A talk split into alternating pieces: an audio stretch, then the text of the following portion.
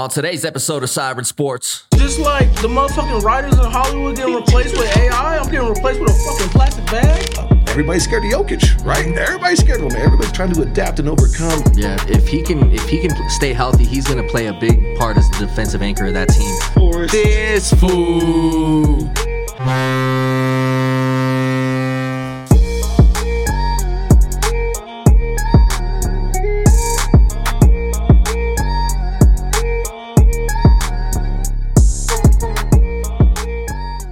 Hello, hello, hello, everybody, and welcome, welcome, welcome to episode number 11 of Siren Sports, man. We are happy to have y'all. Thank y'all for tuning in. We have a nice little schedule of stuff that we're going to be talking about today. Um, next to me, as usual, your co host Rico. What up, fam? We doing? Life is good.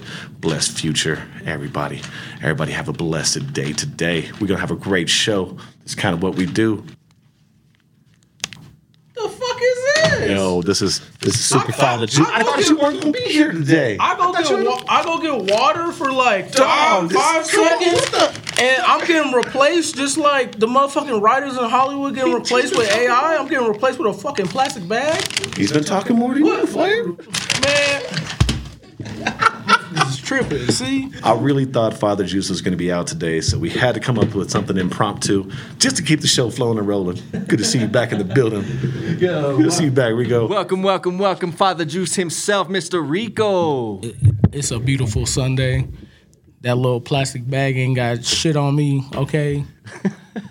And of course, the uh, the crazy one in the corner over there, we got old Grandpa Gary. How you doing today, Gary? What can I say? It's the return of the wild style fashion. This smashing hits make it hard to adapt to this. I was listening to Rakim this morning, so I got in that kind of a Sunday good vibe, good mood. You know, yard sales popping off in the neighborhood. So yeah, it was one of them things. huh? Oh my goodness, man. Well, we're going to go ahead and start off today's show talking about the craziness going on in the NBA right now. There may be it may be the NBA offseason currently, but let me tell you that does not mean that the news is going to stop. We got Bradley Beal being traded from the Wizards to the Suns, making another super team. What are your guys' thoughts? No, I'm be honest. This was a bad trade. Like I, I understand, they're great three superstars together as a whole, but the Suns have no depth, and that's what's gonna kill them now. I, I think the super team era should be dead now at this point because to be successful, you have to have depth on your bench, and a lot of these bench players ain't cheap no more. So That's what it is. And you need a lot of role players and you need to have team team chemistry. And with Bradley Beal on that team, you're going to score 148 points a game, but you're giving up 142 because they have zero defense with that lineup. I can see everybody running up and down the court. You think it's a pickup game on a Saturday, and man, everybody's running. I, I don't see any defense. I really don't. No, I, I don't see defense and I don't see depth like Rico was talking about. And honestly, I don't see team chemistry developing. You have three alpha scorers, alpha superstars who need the ball in their hand. And how are they going to learn to coexist together, having to share with the, the other two? And then on top of that, you look at Kevin Durant, he's approaching 35 years old. He has a very serious injury history. And if you look at Bradley Beal, he also has a pretty major injury history over the past few years, missing a third of the games that he was supposed to play in. Can they stay healthy? Can they stay healthy? Can they play well together? It's everything that you guys have already brought up. And it, this is what happens like with aging superstars, because KD is a certified superstar. But at 35, you got two, three more years of legs in you. With that and postseason play being hindered by these injuries, how good is that going to all pan out? I mean, it it kind of gives a lot of truth to the Nuggets team, especially how they've been together for so long, and there's not been that too many switches. There's been a few players here and there, utility players and what have you, but it just kind of gives testament on why this team won the ring. And damn, anybody else that's trying to up and coming, and like you and I were talking about town uh, offset, uh, everybody's scared of Jokic, right? Everybody's scared of him. Everybody's trying to adapt and overcome. And how are they going to go ahead and stop this man, let alone the entire team coming into next season? Yeah, it's gonna be crazy, especially the way they handicap themselves with the uh, with the salary cap. They can't really go overspend on a bunch of pieces. They need key pieces that are willing to take veteran minimum deals. They need to take the pay cut, and they need to do it for like the team discount. Dirk Nowitzki was known for that in Dallas. Yeah. He took constant pay cuts just to get that ring, and even therefore after, I think the organization treated him very well. You can't play 48 minutes a night, so especially with three guys, it's just gonna make it harder because playoff time. That's the only reason, or the only way you're playing 48 minutes a night. But you got to stay healthy too at that point. But also, I like how you were talking about Jokic, Mr. Hill Gary here. How do you how you feel about some of those comments from the other day? I was I was actually impressed because there was a lot of great takes. So it lets me know that people are actually listening to the show and listen to our content and all. It kind of hurt a little bit, but hey, I'm a big dude. And I'm a big dude with big tough feelings. It's all right. It's just like a callus. You guys can go on the next conversation. But there was some good points brought up. I'm not gonna lie. And it made me look at the situation a little bit different from a different perspective, but still, it was an easy chip. And 16 more to catch up to the Lakers. Go Lakers. You had people pissed. It's all right. Yeah, Gary had people hot, man. Gary was people. People wanted us to take the podcast down. Like, Oh, shit. Burning, burning shirts and effigy. Look, I, I want you to know I see everything on the social media. So when you put a dumbass comment talking about stop the podcast and you don't elaborate, I'm gonna troll you.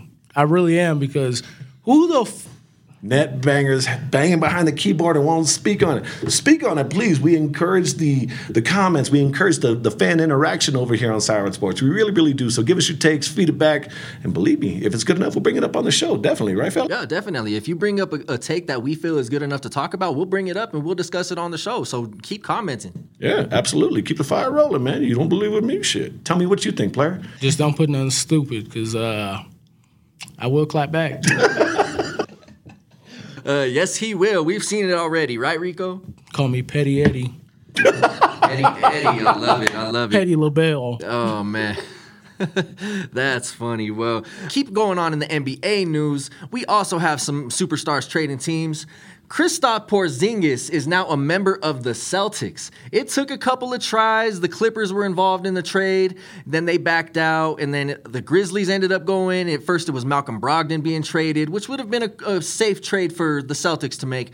But then they ended up trading Marcus Smart, the defensive player of the year from a couple years ago, and they lost a huge piece of their team trading Marcus Smart. Granted, they needed the big presence inside the paint that uh, Porzingis is going to bring them, and his ability to shoot the three is going to mesh very well with the way Boston plays offense. But they just lost the heart and soul of that team. Yeah, they, they really did. Marcus Smart has been there since he got drafted. Like he won Defense Player of the Year there. He's he's been a dog, but unfortunately they had to trade him instead of Malcolm Brogdon because Brogdon has some injury problems going on, and you know teams don't want to play or teams don't want to trade for a guy that's got injury problems going on. So that's why the Clippers backed out instead of getting him because being injury prone and paying these players like to play in the league what are you basing it off of? You're basing it off of what they could do and what could they potentially do given the fact that they're healthy. But do you want to spend that money? Do you want to invest in that? And that's the hard part and i think that's why danny ainge is swimming man. That dude has been the gm for a good minute and he needs to start to produce soon because Eastern Conference championships aren't getting you TV deals. They're playing in the finals. It's not getting that big, big playoff money, and you're not having a parade in Boston. You are under the burning hot stove right now, and you need to produce within next year. I mean, the deadline's done, and there's too many up and coming young teams for them to not produce now because that window is shrinking, just like just like expired veterans. It really is. Like, how is uh, how's that window going to be next year when Giannis is at full strength? Ooh.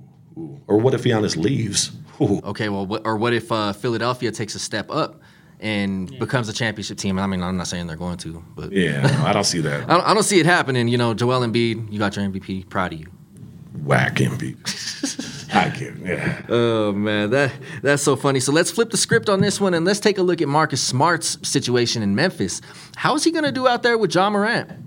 Yeah, he's gonna have to wait 25 games. We know that. So how's he gonna quarterback that team with like the veterans presence, mm-hmm. and then maybe establish a defensive code, a conduct. You know, I mean, I, I'm sure that he takes a lot of pride in his defense, given the fact that he's former defensive player of the year.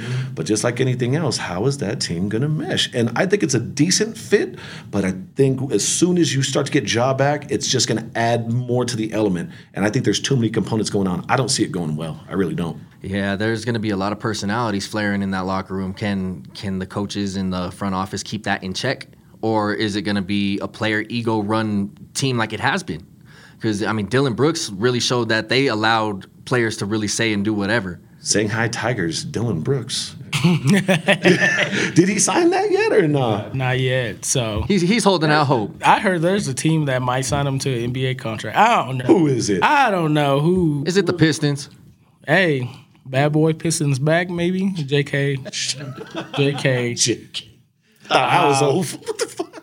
I think if I if I'm being honest, I think he will bring a huge defensive presence too because even though Ja will be gone, you still got two recent dec- defensive players of the years on that team with Jaren Jackson Jr. and Marcus Smart. So I, I think they'll bring a lot of defense towards them. Uh, Steven Adams is a great defender too. He just has to come back healthy from his injury. So Yeah, if, if he can if he can stay healthy, he's going to play a big part as the defensive anchor of that team. How far do you see this team going in the playoffs if they're fully healthy and if they can mesh well? Mm. The West is deep. The West is deep this year. You got OKC super young with like I think they have like 1100 draft picks up until like 2030, right? Like with all the trades that they've done, they've they've let go of everybody. No, in all reality, I believe that they have like 15 first and second round draft picks in like the next 5 or 7 years. Something to that effect. Yeah, that's incredible. Um, speaking of draft picks, did y'all did y'all get a chance to see that the Suns don't have any draft picks until 2030? I did. I did. I think my daughter Arceli might go ahead and go because maybe by then they might have one. you know, OKC might draft her. You know, you never know. OKC looking at middle schoolers right now. Yeah, for that's future what it is because that's going to be the time that they're relevant and they can actually get somebody. But it's risk versus reward. Obviously, they're that confident in the core group that they have now and getting Bradley Beal. And is this super team going to mesh? Is it going to work? There's so many questions. And that's what makes the NBA offseason so fun because the season just ended. And as soon as it's over, boom. Trade, trade, deferred free agent. You know, it sounds like a rap start in the 80s, you know, like trade, trade, deferred free agent. Uh. Decline, decline. That's what it is. Decline, decline, more money next time. somebody get a somebody get a cardboard box out. Hey, no, that's right. But speaking of declining options, man, the Nuggets hero Bruce Brown officially turned down his player option and is now a free agent. What are y'all thoughts? Oh, he's not the only one too. We'll get on that later, but he wants his bag. I mean, I don't blame him, he, especially after the playoff performance he had. He should get paid a little bit more. So I think the Nuggets are gonna pay him pretty good, but you just gotta watch out because I know there are other teams interested in him too. So Yeah. Oh, I mean, well, he's he's coming off a championship in which he played a pivotal role, dur- in, like during the run. So he's coming out with the clout of a champion, and people are going to be willing to pay him top money for that, just because he brings that experience. They come and they poach. That's a lot of it. If you're an established player that's just coming off a championship run and they know that you're a team player, one, you can play your position. Two, three, you're not injury prone. I mean, I, I don't think that uh, Mr. Bowen has any real significant injuries going forward. Really, really doesn't. So that just makes him more of a sustainable player and one that could vie for a bigger contract. And it's a justified contract, too. But then again, the dirt question do you take the hometown discount, keep things going and rolling? Or do you go ahead and leave and do what's best for you and your family because you already got the ring? Yeah, if, if I'm Bruce Brown, I'm looking at it from that perspective. I already got my championship. I already lived the experience, and now I'm going to put myself into a position where I can make more money in year one of this contract coming up than I've made my entire career. There you go, and rightfully so. Doing what's good for himself and his family, oh, his brand, and what have you. Definitely. And Bruce Brown, we love you here in Nuggets Nation, man. We want you back. If you come back, welcome with open arms. If not, we thank you for everything you did for us and wish you nothing but the best on your future endeavors. that's what the uh, that's what the Nuggets did uh, with KCP. You know, he is on the championship team with the Lakers, and they were like, "Oh, you want to come play with us?" So you know, they took him ankle bracelet and all. Super gangster. He said, "My monitor going off, but I'll come to Denver." Don't cross me up too hard. They think I broke it. So, Rico, you touched a little bit on it earlier. There was another big player that just declined a massive player option with the Golden State Warriors, and I'm talking about Draymond Green. In uh, hand-in-hand news, the Warriors also traded Jordan Poole.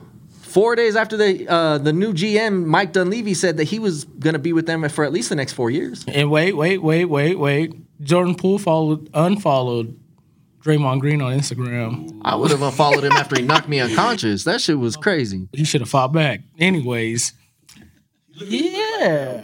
Remember when, remember when Draymond Green hit fucking Jordan Poole and they showed the picture on TMZ? And it- Red ass from Friday right up here. My grandmama gave me that So, chain. my grandmama told me I was going to get traded. you know he's going to cry with the Wizards. My, my grandmama gave me that contract. No, it's, it, it's it's absolutely true. It's absolutely true. Um, missing a player like Draymond Green because I've always seen him as a Dennis Rodman type player. He literally is the epitome of a role player where he'll do the dirty work. He'll shut down a defender. He'll Kicking box your out, balls. kicking the balls, box out, play defense, get rebounds, facilitate outlet passes. Know what his value is. Running up and down the court because you got Klay, you got Steph, you have shooters. You know, and that's just the kind of run and gun style that they have. And I He's such a pivotal part of their run, man. They've got the four rings under him, and or with him playing, should I say? And if they don't retain him, whoever is fortunate enough to get him and have him be fired up, especially if it's a Western Conference contender, you know every single time that they're going to be playing Golden State, he's going to bring it and then some, just out of spite, because he just seems like that kind of cat. He's fired up, and he's a Dennis Rodman type player. No, he he really is. The question is, do you think Mike Dunleavy made these moves to trading Jordan Poole to try to retain Draymond? I think it was more of a splash. That and then his father, Mike Dunleavy Sr., he, he already has a coaching presence. And the guy knows the game of basketball. He went to Duke. He played under Krzyzewski, played under a great team at Duke with Shane Battier, Boozer, Jay Williams, uh, what's it called, J.J. Redick, all those other cats. Old ass niggas. Yeah, but he knows the game of basketball. Yeah. And I honestly think that when you're in that position to go to a team like that, you have to make a splash. You got to make moves. Because otherwise, what the fuck are you getting paid for? We brought you in here to do something. We lost last year, fix it. Because Steph Curry's in a win, Klay Thompson's in a win. All these guys are older. And we hate to see it, but within the next three to five years, a lot of these guys are going to be falling off. And we're going to be doing those farewell tours, you know? And then you add a piece like Chris Paul to the mix. Like what he came off a very injury prone playoffs with the with the Suns. He got traded to the Wizards for Bradley Beal, but then the Wizards turned around and traded him for Jordan Poole to the uh, Golden State Warriors. How does he fit into their plan? I just want to say this is just weird because when I seen the trade, this is happening as soon as people are missing on the submarine. So like, Try to distract him from it. this happens, and then Chris Paul gets traded to the Warriors. Like I don't know who the fuck could have seen that. Like it's weird. Like considering you're bringing him on, but I, I feel like there's more to it, especially because Draymond declined his player option. So what I'm thinking is maybe in free agency he signs with the Lakers, and they're doing it possibly to make a trade so the Lakers can get Chris Paul or something. It that that's the way I can see it, but I, I don't see why you put Chris Paul on your team when you already have veteran presence in Draymond, Curry, and Klay. So I mean, well, technically speaking, they don't have Draymond right now. well, Curry and Klay. It, it just it's weird to me. Like I think it's the I think it's just the age taking effect on Chris Paul. Like he's finally at that point in his career where he has to transition over to a bench role. And he's he's going to be the quarterback of the second unit for the Warriors going forward. So they're going to have Steph and Klay, but then when they take them out, there's not going to be a drop in production, at least in the mentality of the game. Chris Paul is one of the smartest players to ever play this game. He's going to put himself in good positions, even if he's not as athletically gifted as he once was. Yeah, absolutely. When you get to that age, you may not be able to run up and down the court as well. You may not be able to move left and right as well, but you can still facilitate and you're smart enough. Your basketball IQ is smart enough to know who you're playing with and what can come of it. I mean, Chris Paul can do anything. He got State Farm. And if worst comes to worst, he'll just get into a power walking competition. That's really it. That's what we all have known him to see. Don't forget, he almost was a Laker back in 2011. Yeah, that that And now he wears Dog, khakis. imagine, can you imagine that Kobe team? and Chris Paul. David Stern says, "Psych, nigga." It's like, no, no, no. Send him to the Clippers to go play with fucking DeAndre Jordan. Should uh, commissioners have the power to veto a trade like that? I'm on the fence with that. I'm on the fence with it because I can understand the integrity of the league, but if that's the case, then why don't you block Bradley Beal being traded. Why don't stop these Hold on, hold on, hold on, hold on. If any trade should have been vetoed or free agency anything, it should have been fucking KD going to the Warriors. No, he was he was a free agent. He was free to. I don't give a f- flipping fuck. Look at let's look at it from a subjective point here. The Bradley Beal trade, there's a lot of controversy going on around that because the Suns general manager, his name is Josh Bartelstein, and uh, the agent for Bradley Beal, his name is Mark Bartelstein. No relation. No, uh, no, no, no. There's definitely a relation. Uh, the Suns GM is the son of Bradley Beal's agent. You don't say. Yeah, so that, that's a that's a little interesting. So if we look at the fact that Bradley Beal had a no trade clause, meaning that he could veto any trade he didn't want to be a part of, the Warriors had to leave more lucrative deals on the table and were forced to take the Suns' lower offer. Cause it's a family reunion. Uh, that's a, but do you guys think that the the commissioner should have vetoed that trade? I mean, there's nothing you could really do. I mean, at this point in time, I feel like David Stern had did what he did just because it was fucking ages ago. But Adam Silver, I don't think he had to veto this trade. I mean, I want to say that Washington is very fucking stupid, though. Why would you give Bradley Beal so much money and then there's a no trade clause in hand? Like me, me and my homies talk about it all the time. This man should have been gone from Washington a long time ago. He wasted his time there. I understand the loyalty portion, but you can't always stay loyal to your team, especially when you're not getting help. This man should have been out of the door as soon as Russell Westbrook left, as soon as John Wall left. There's no reason why you're sticking around playing with a shitty ass team and management, of course. I honestly think that the league wants to see this because this sells out the the viewerships for those Thursday night games, the Friday night games on NBC or excuse me on TBS and TNT and all that. The league wants to see more superstars together. Why? Because you had the shitty Lakers last year. I love my Lakers by the way, but we were great on paper and we were on every single night damn near. We were on twice a week on all the big platforms. Mm-hmm. And that's just what they want to see. They want to see superstar power. They want to see KD when he was with Harden and Irving or Kyrie Irving all playing against you know, the Lakers with LeBron and AD and and Dennis. Like they just want to see that. It's more star power and it brings in a newer audience to see all your favorite players under one game, under one roof. I think that's what it is. It's a, it's a monetary thing. Yeah, for sure. It's definitely a monetary thing. Uh, they want to see superstars together. And speaking of superstars, the Victor Wembanyama era has officially begun in the NBA. What are y'all thoughts on the French superstar? the biggest rigged.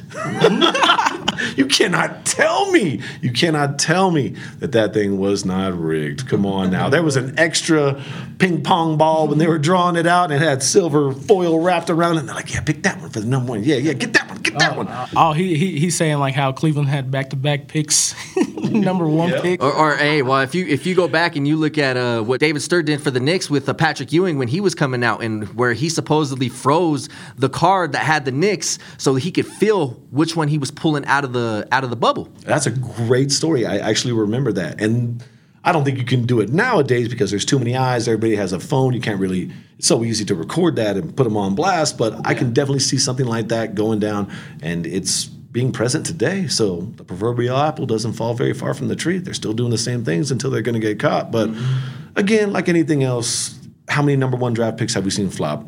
A lot. A lot. There's been a lot, especially in the top five, because in the NBA, when it comes to drafts, you really have the top 10 players. That's about it, because everybody else is. I mean, there's only maybe like two or three game changers usually out of the top 10 as well.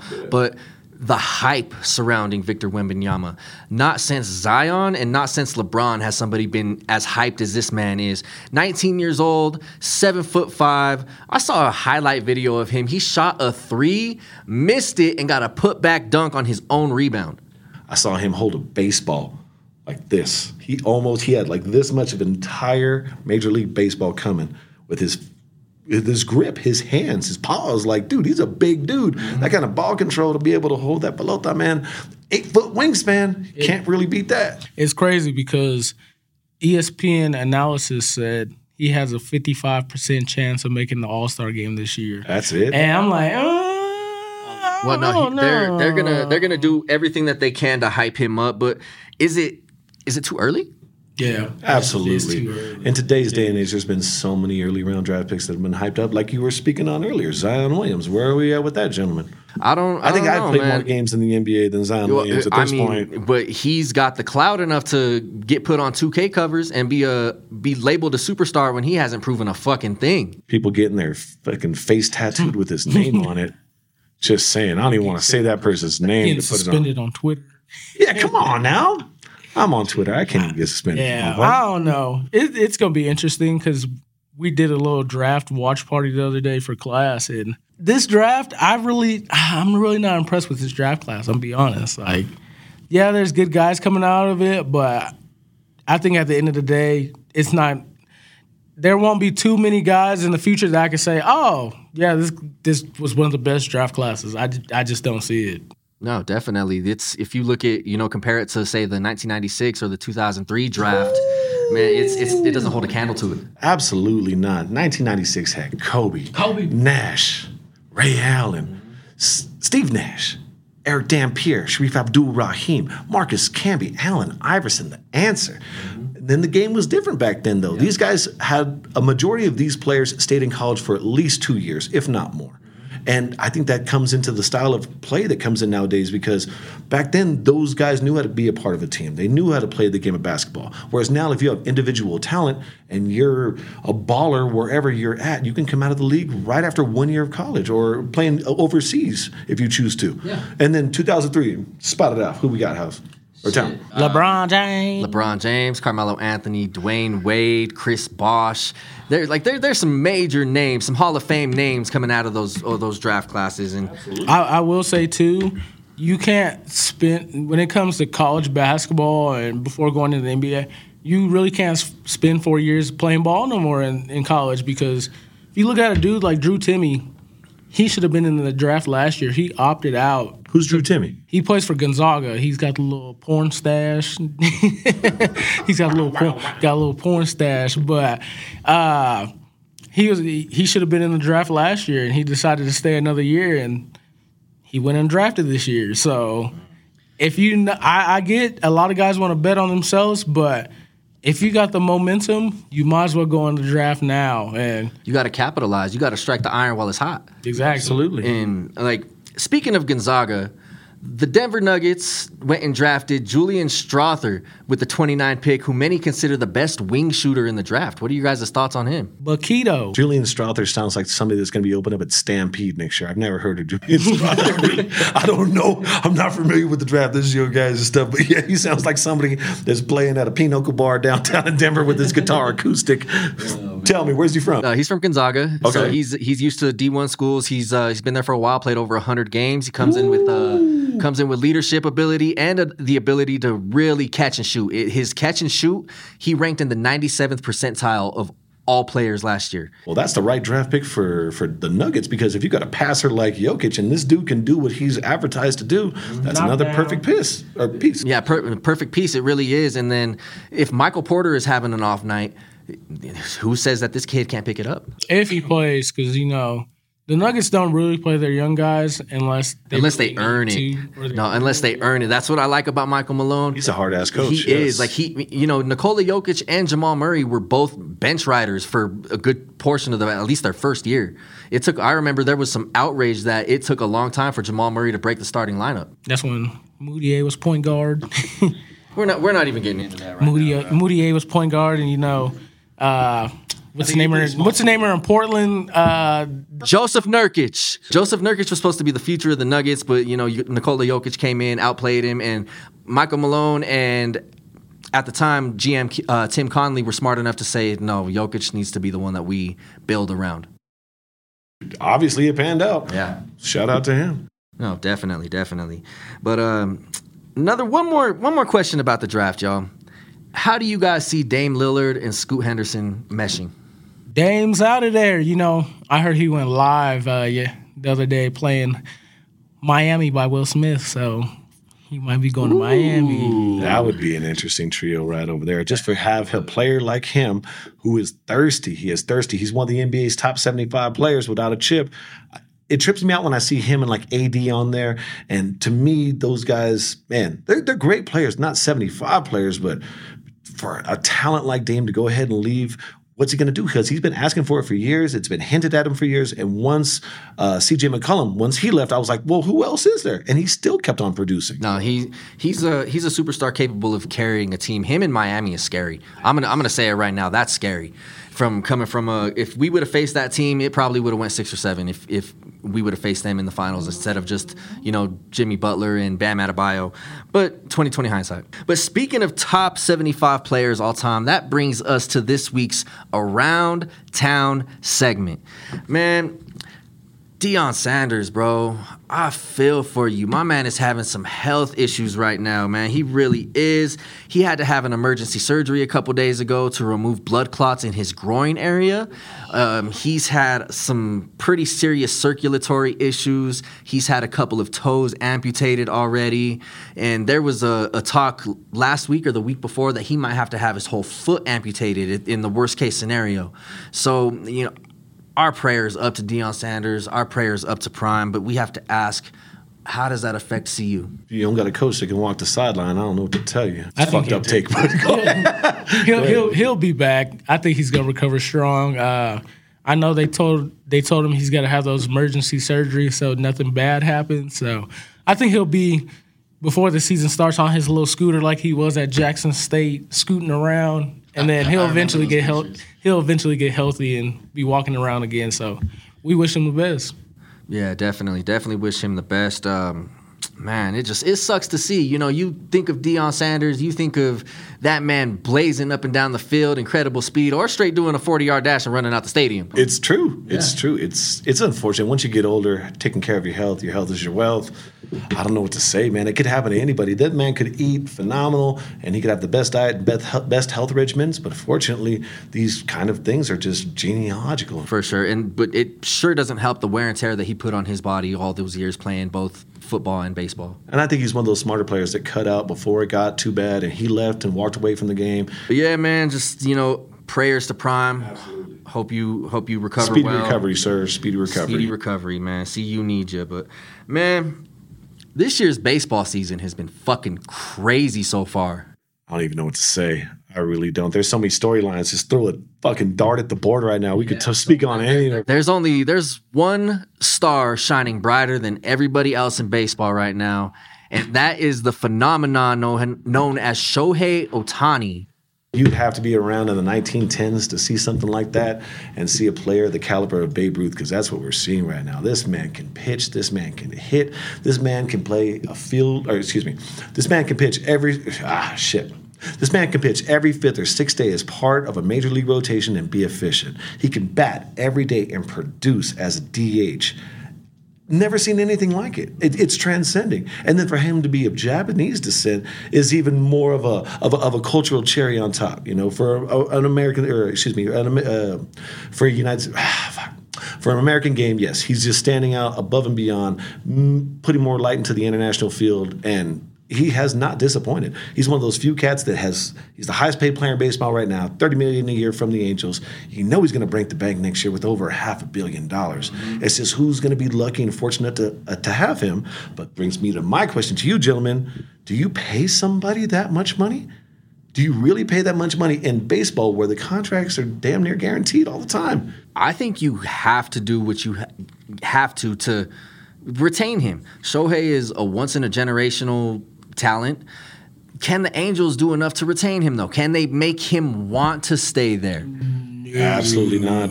They've, they've put together such a shit team around Trout, and then you added a piece like Ohtani, and they're still not producing. Mm-hmm. How many games have there been this year where Mike Trout hits two home runs, Ohtani strikes out 14 and seven is anything pitch, And they still lose. and then they still They lose? Two find to a way one. to lose. They find a way to lose. I, I give them I give them credit right now because if the playoffs ended, they would be they'd be in the wild card. But I, I I think at this point, if you're someone like Ohtani, you go to a bigger market. I, I understand you're playing for the Angels, but you got the Dodgers looking out, try to get you. You got the Yankees, even the Padres that uh, Gary hates so much. Fuck the Padres. Everybody's going to open up the bank account. Everybody's going to open up that checkbook and see what's going to happen. It's just a matter of time at this point. But if you're the Angels, what do you do? Do you trade him before you let go of him? That was that was going to be my my question is What do you do if you're the Angels? Do you let him walk out the door where you just get uh, compens- compensated with a random third round pick? Or do you jump the gun and pull the blockbuster trade and get back what pieces you can to hopefully build your team for the future? I think that you would get a lot of pieces back if you were to trade him, but it's just a matter of whom you're going to trade him to. You're not going to trade him to an American League West opponent like the Rangers or somebody that could pay. But again, it's do you want to pay that? Because that luxury tax afterwards, once he signs that deal, whoever he goes to, it's going to go through the roof. And again, it's the risk versus reward factor. But going into what you said, it's do you want to go down as that GM in history, as the guy that did not retain Shohei Ohtani, or at least do your damnedest to give this man whatever he wants because of what he's capable of doing and bringing to your franchise? And endorsements alone, everybody's going to go out there. And I noticed one fact about the Angels is that they completely stopped all Shohei Ohtani promotions after the trade deadline. In I think it's it's more or less an innuendo to say, well, we could have him, we could not. I don't want to have Shohei Ohtani bobblehead night if he's playing for LA, for the Dodgers, you know what I mean, or playing in fucking New York. That's that's a slight, you know. So I, I think that at this point, the GM's probably just been, just like, okay, we got something good going on right now. Maybe we wait until free agency because, like I said, they're in the wild card spot right now. So, but you want to get something for him, though. but yeah, I understand they want to get something for him. But you know, I don't know. GMs sometimes they don't make good options. Uh, it, it really just depends. Like they're, ball, I will say that him and Trout are balling out right now. I know they played the Rockies Friday night and they both hit some home run bombs. They both hit home runs 453 53 feet back to back. What are the odds? Welcome to Coors Field. And speaking of Coors Field, once again, we must sponsor this.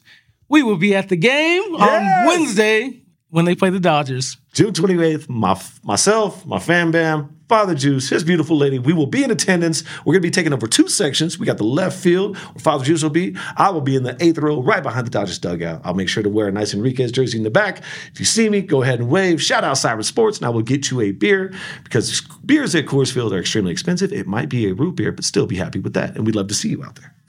That's that's that's abuse. You gotta give them root beer. Dog. You, you got their hopes up, man. Those are $17 beers. And 22 if you have a curly mustache and like that apricot oatmeal stout that Colorado's known for. Apricot oatmeal. Sounds like some Gerbers.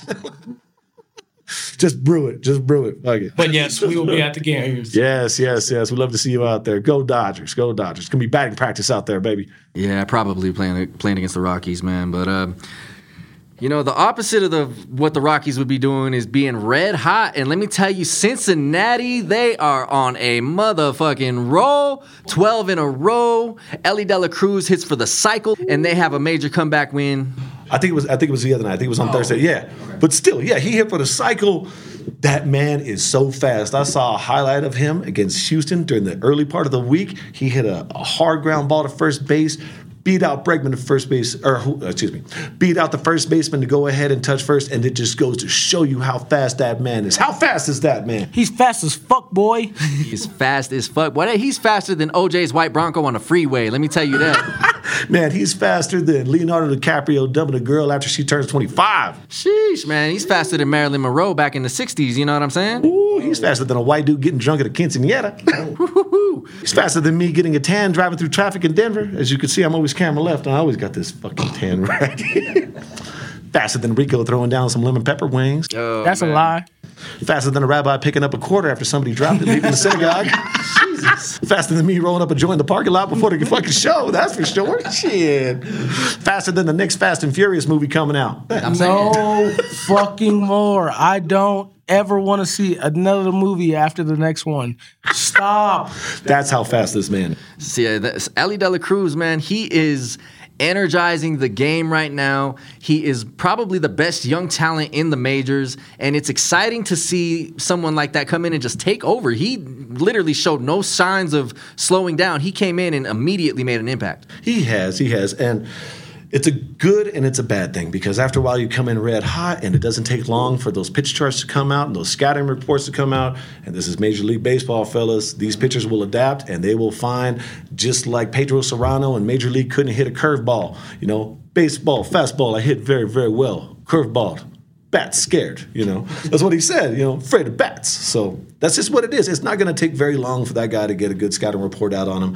Hopefully, he's smart enough and uh, adjustable enough player to go ahead and do what needs to be done to make sure that he's hitting the right pitches and he's not letting the pitcher go ahead and take advantage of him. No, for sure. And what impresses me about him, honestly, is he's a switch hitter. Yes. Like that that's not very prominent in today's game. Like as, as much as it used to be. You know, you go back to 1989, 25% of the league was switch hitters, where the lowest it got to in 2008 was 9%. Right now it's sitting at about 12. It's not as popular, but it's making a bit of a comeback and I think people like Elly De La Cruz eh, are helping that. That's just another weapon that you can have in your lineup, to be honest with you. If you have a bad right handed pitcher going in, you're going to go ahead and stack your lineup with lefties. That's just the way the game has come. You always go opposite to it. Mm-hmm. And to be able to have a switch hitter in your lineup that's as explosive as the Cincinnati Reds is now, man, it's crazy. Cincinnati Reds, red hot, De La Cruz. 10 plus game winning streak coming into this weekend, and it's just phenomenal. And they also got somebody else back in the lineup this week that they haven't seen since the end of last oh, year. Oh, who's that? I think it's time. Tom. what's time? Is it oh, time? It's It time. is. It's about that time? It's about that time. It's time for what? Who's got the juice? The juice! And who's got the juice this week? Let's have the juice this week, Father Motherfucking juice. The fucking juice. The juice. The man that has the juice this week, coming back from a rotator cuff surgery from last year, Joey Votto. Joey Votto back. The with juice. Yes. This man, this man came back in his first game, and you know he helped that win streak go alive. Still, hit a home run in his first game back against the Rockies. Ugh, oof, not surprised, not surprised. But played the Braves the other night too. They were down 5-0. He got the game tying home run, and then the go ahead home run after that. So he back like he never left. This man's been in the league since 07.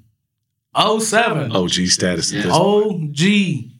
No, he's, he's still putting them together, man. It reminds me a lot of Albert Pujols because that boy still had his power towards the end. 700 home, uh, 701 home runs, and that was enough for that man. He retired. But absolutely, with Joey Votto, testament to his health, testament to his regimen, and just being an overall stud baseball player because you're playing 162 games a year, not including playoffs or preseason. He's 15 years in. It just shows that he is a true professional. And not only that, though, he's really an ambassador to the game because I remember watching last year after he got hurt, he was in the shaking hands with the fans and the kids taking pictures, and he would just walk up casually, not just on the lower deck, you know, for the pricier seats. He was up at the top. He was up at the nosebleeds for the moms and dads and kids that can't really afford to get down there. But you know what? If you were up there and you were fortunate enough to see this guy, man, that's a life changing experience. Not necessarily life changing, but it's something that you'll never ever forget because you have a major league player coming up there shaking hands with a kid, taking a picture. That's so fucking dope. Oh, for sure. Like uh, my, I have a similar like story like that, but it was a very obscure Rockies player by the name of Ian Stewart. He played third base,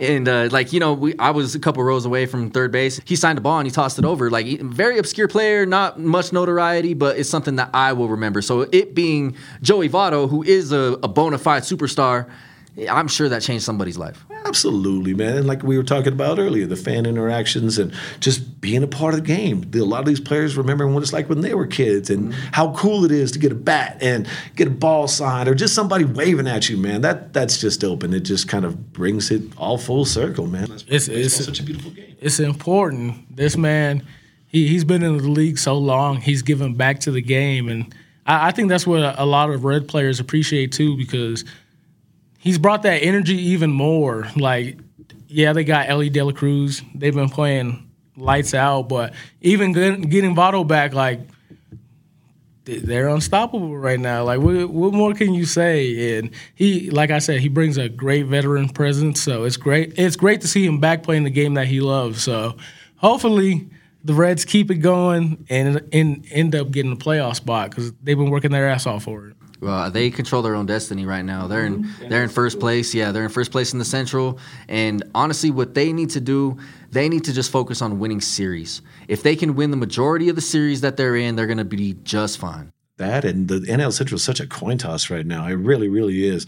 Cubs, Cardinals, Reds, Brewers, all these teams, they're all competitors. It's They're it's all always good. a crapshoot. It's better than the AL Central. Have you guys seen the AL Central?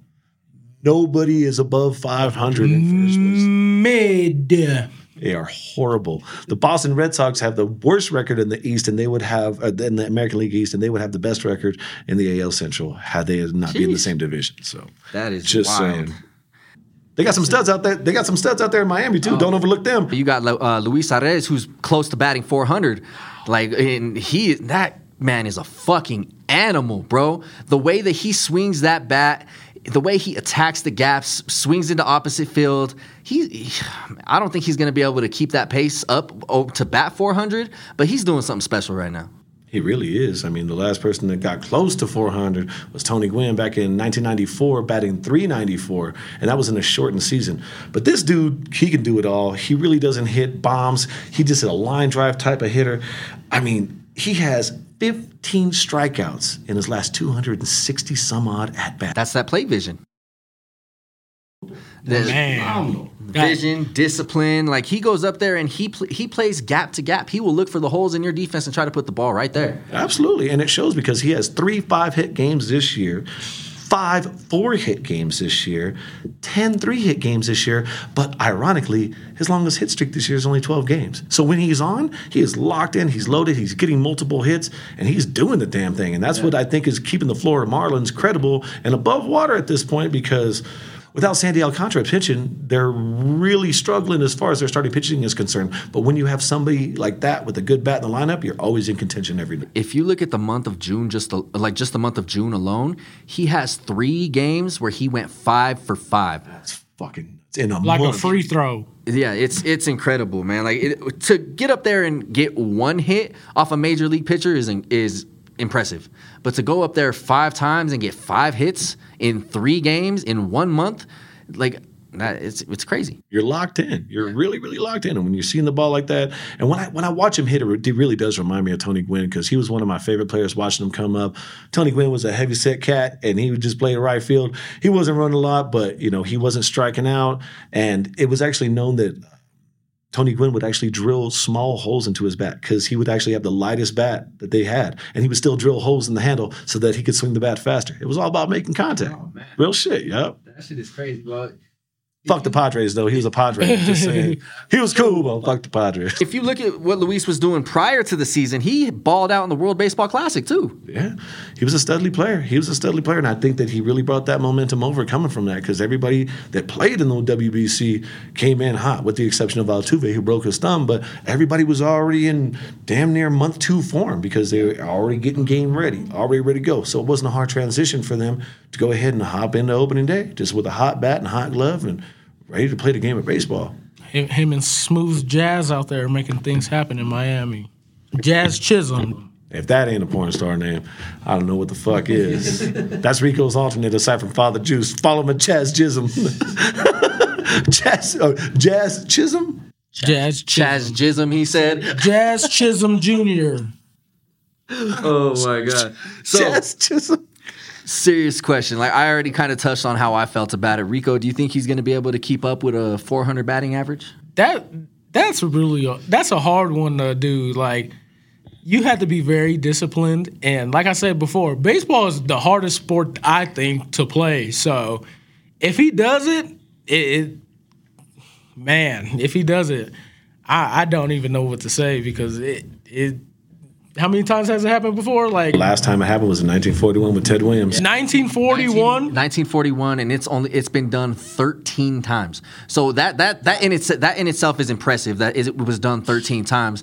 But it all happened in a 40-year stretch from 1901 to 1941. Since then, the pitchers have become so advanced, new pitches, new techniques that these hitters have to play catch up constantly.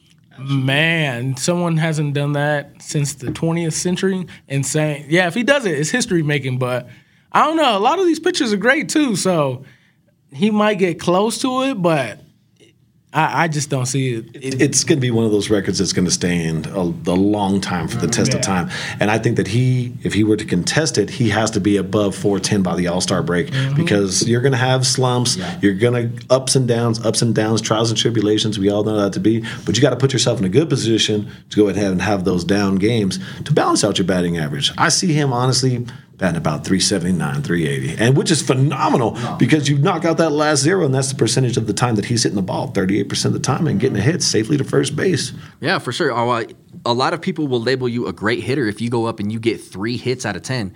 And uh, getting four, it, it doesn't sound daunting at all. But like to, to extrapolate that out over a whole season and consistently get four hits out of 10 every 10 at bats, it's it's hard, man. It's it's damn near impossible in today's game. And like I was talking about earlier, a lot of the times they're seeing him getting hits left and right. That scouting report is just getting bigger and bigger and bigger. But it could work in his favor because maybe the pitcher's overthinking and putting too much emphasis on location or the type of pitch instead of getting relaxed and loose and letting it go in the game of baseball. But shout out to him, man, for holding it down this long. He's he's been doing damn good. Hopefully he keeps it up. That Miami powder. That Miami powder, that Miami Vice. Oh, like the dude from Wake Forest? This fool this week from Wake Forest. This fool. Cody Rowland. Cody Rowland. This man, play it on the screen. Play it on Screen Town. Look at him. Look at him. Touch his nose. Touch his face. What Can't the- stop. How many cups of coffee? What and the what kind of coffee? Bro, he- that's that Colombian coffee. That's what he's on right now. Look at him. Look his face. He's spinning the glove around. He's just, he's on a sick one right now. This fool. He off that perk. Man, I don't. I'm- don't even know if a perk will do that to you, bro. Like uh, on some on some real shit. This man is on some speed. I mean, we might need to test him for some like blues or some shit like that because he's out there spazzing right now. He off that white girl. Smack. Denver Post said that they saw him circulating around Colfax and Peoria before the College World Series began. Anywhere on Colfax, to be honest with you. Yeah, man, but this fool of the week, Cody Rowland, crazy dude, out of Wake Forest, pitching the College World Series, and man, I just couldn't get over it. It was social media's like a like a sensation, really, because I've never seen anybody fucking do that in all my years I've watched baseball. Yeah, that man is he's I don't know if he spazzing was- out there. I don't know if he was pissing in the cup right afterwards, but goddamn. I, I mean, honestly, if I if I was his skip, I would. I'd be like, bro, I No, need you to go dude, test, handle this. Test that man right now, and then Oh go my run up some groceries for him. you know how it is, though. You gotta piss him right afterwards, dog. Shit. Like, NBA um, players know that all too well. Oh, you have a you, hey, you have a great performance there with a fucking cup waiting at your fucking locker. I remember I remember Myles Garrett. He he had a great ass game. He wasn't wearing long sleeves. He got a drug test right after too. I was like, oh, that's interesting. that's what they do, man. Hey, hey. Once you see that clip, though, Jesus Christ. Yeah, man, that's that's a whole. I don't know. I don't even know what to say to that. Like, that's that's a whole different level of. Are you fucking kidding me? Yeah, it really, really is. But this fool, This fool, This fool. this motherfucker. oh shit. Oh my god, gentlemen. I think we've had a great episode. Episode think so, too. Episode number eleven. I say it every week, but I love being able to sit down and chat with y'all and really be able to spill out the truth about the fucking sports that are coming out because you can't. A lot of people can't handle the truth nowadays. Especially you internet fucks. Yeah, I got to start reading these comments and all that stuff because I'm not the social media director. This gentleman right here is. But please keep it coming. Give us some likes and subscribes. We love the, con- the we love the interaction. We love the feedback from everybody. Uh, shit, off the top of my head, man, we're gonna give some shout outs to some new uh, subscribers. Shit, hell yeah. Go ahead, Gary. Oh shit. Well, on IG it's Mr. I Am Smooth, Mr. Yancy Cetina. Thank you so much for your support. We really appreciate it. And the Chance 82. Check them out on their hashtags right below.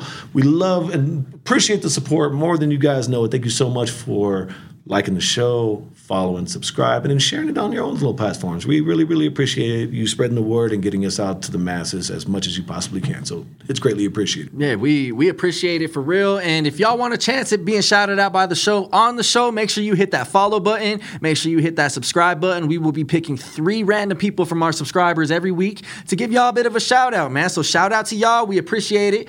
Go ahead and on uh, all social medias at Siren Sports Pod. That's TikTok. That's Instagram. That's Twitter. Um, uh, you can even find us on Facebook. I know that's for the old folk now, but I got Facebook. what But the fuck? but y'all gotta be in the comments saying Sovereign Sports is the number one podcast. That's right, man. Siren Sports is the number one podcast. And you know what? Even if you think we're idiots, go ahead and tell us that too. We appreciate the comments. Exactly. There's some new flavor in the Denver area. That's all I'm going to say. And it's right here with Siren Sports. Absolutely. But we can't leave yet. We can't leave yet. We gotta oh. we gotta bring our number one supporter up. Is the number one fan for Siren Sports in the building? is the number one fan for Siren Sports in the building. I think she is. Uh oh. I think she is. Oh, And we have our number one fan here, my beautiful daughter, my little six year old girl, Miss Araceli Enriquez. You want to hop on here and say hi? Hi. Oh, there we go, sweetie. Now you can hear yourself. You want to talk to the guys? Hello. Hello, hello. So, what do you like best about the show, sweetheart? The statue. You like the statues? Okay, cool. Are you, are you a Dodger fan like your daddy? Oh my goodness. Ask her who. Wait. Oh ask her who her favorite player is. Who's your favorite player? Freddie Freeman. Freddie Freeman. Freddie Freeman. Oh my, she came Freddie. prepared. She came prepared. I like it. An eye for talent like her father. we got a we got a future scout in the making right here. Yes, we do. Um, Araceli, we want to thank you for coming on the show. Thank you for being such a big supporter. And keep it up. Make sure you tell all your friends about your crazy dad and his crazy podcast that we do, all right? No, but crazy dad and his crazy friends. He's his family, bro. Come on now. oh my goodness. Well, Gary, you want to plug your socials for the folks? you know what? It's cool because I'm still on Twitter, Gary Enriquez 18, and I'm actually on TikTok, Gary Enriquez 18 as well. I only get one social platform a week, so we'll hope for Instagram by next week. My beautiful wife is my social media manager, so we'll see. She gotta she gotta filter some stuff out. We'll see how that goes. But yes, I'm starting to spread the word. So by all means, reach out, say what's ah. up, give me your comments and feedbacks. I love hearing the beef. That's funny. Rico, you want to plug your socials for the folks? Follow your boy at Father Juice on Instagram, TikTok. You know what's going on. Subscribe, like I always say. Don't be a hater. Come subscribe.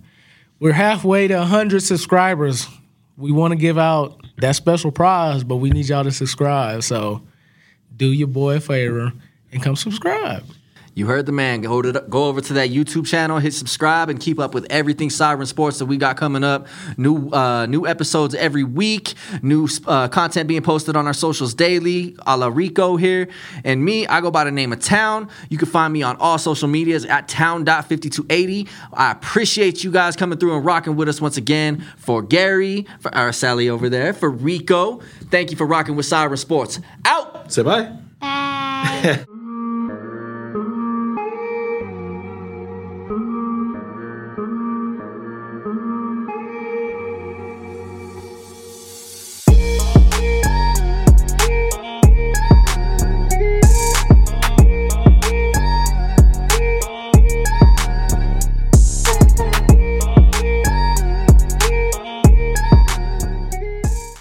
Siren Sports is part of the Imprint Media Network.